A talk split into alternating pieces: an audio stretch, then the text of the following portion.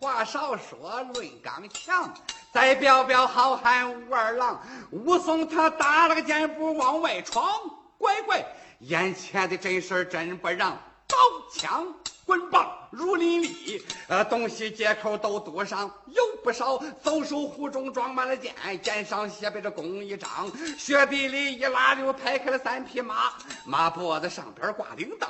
孔家弟兄分左右，两个人横端两条枪。孔亮在马上连声嚷：“徒弟们，打死这个大个不抵偿！”当中间马上之人没兵器，他穿着一身长衣裳。武松瞪圆俩大眼，冲此人上下左右细打量，是他。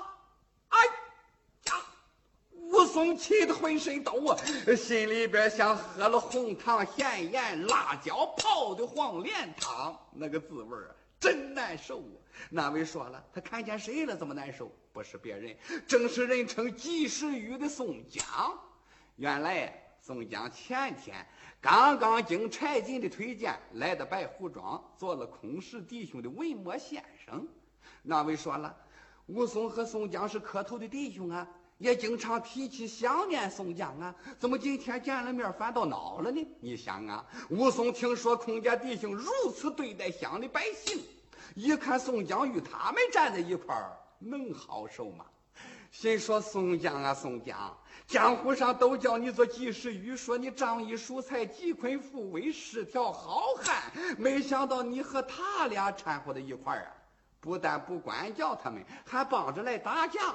不由得气往上撞，心说：“宋江，你算什么好汉呐？你算什么英雄啊？俺武松算瞎了眼了，怎么跟你拜了仁兄弟呢？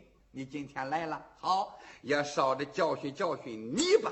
各位，要不说武松这个人物可爱，就可爱在这儿。即使讲义气、够朋友，更可贵的是能分清是非。你走的正，站的直，是好朋友；要不干正经事儿，亲兄弟。”也绝不客气。当时宋江一看武松呢，哟，怎么这么面熟啊？他哪儿想到武松又成了陪发行者了，只觉得好像在哪儿见过。心想别打糊涂账，我得仔细看看。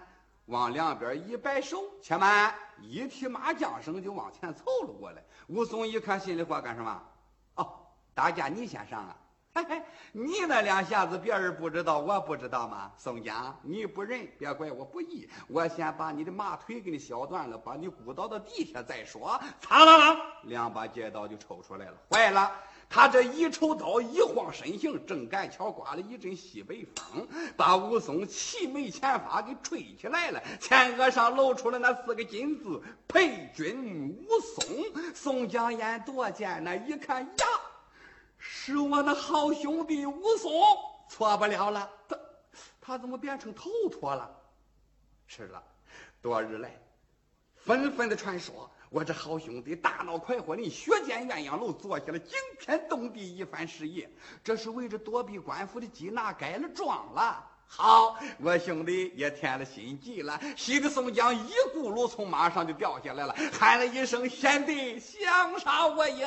武松心说：“你少来片儿汤吧。”噔，前面来的是哪个？贤弟，难道你认不出兄长我是宋江吗？姓宋的，我知道你是个真豪杰，想不到你徒有虚名在身上。武松不住往下降，闷坏了功名老宋江。我说贤弟，此话从何说起？我问你，白虎庄上何贵干？啊，给孔家弟兄把先生当。哦，咱们说他俩是你教的啊？对呀，不过还没教多少。武松说你还嫌不够啊？怪不得他俩敢如此乱胡行啊！背后的靠山是你宋江，即使与大名谁不知啊？谁还敢惹到你头上？宋江说：“贤弟，有话明着说，你别叫哥哥闷得慌。他们俩犯的什么错？你快对愚兄我讲讲。”武松说：“你是先生，不知道吗？装什么葱蒜干巴姜？”武松把所作所为说一遍，惊动了功名老宋江。我说贤弟呀，愚兄昨日刚到此庄，你所言之事我确实不知道。待我问过他俩，断明真假。如果确有其事，看在他俩年轻，又加上柴进，与他们是父辈之交，理当规劝其改过。如果不听劝，任凭贤弟处置。耶！武松一听坏了，我错怪了三哥了。他是昨天才到的，这事他怎么知道啊？我先赔个礼儿。我还没等武松开口呢，宋江早已回转身去了。啊，二位公子，方才他所言之事可是真的？孔明回答：事儿是有呀。呸！一句话恼了宋三郎，你们俩自称自夸是好汉，办出事来不正当。孔亮，你今天挨了一顿打，是自作自受自遭殃。你要是听我两言劝，从今后改过迁非学善良。你要是不听我的劝，我这无贤弟从来不容这一桩。别看着恁俩功夫好，在他跟前没用场。别看你带的人不少，架不住我兄弟来回一咣当，何去何从随你们的便，也任凭我五二兄弟拿主张。那五二，孔明忙问先生。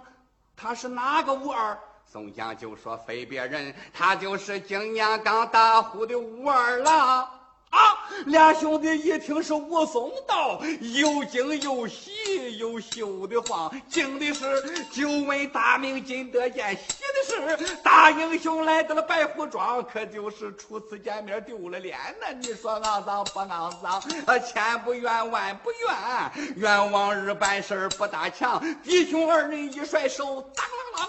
雪地里扔下了两杆枪，翻身下马忙跪倒。二哥哥在上可安康，我二哥别生气，怨俺俩办事太混账。从今后俺改过，改过定改过。呃，到明天俺赔礼去找众老乡。武松一见心高兴，哎，二位兄弟快快请起，跪在地下疼得慌。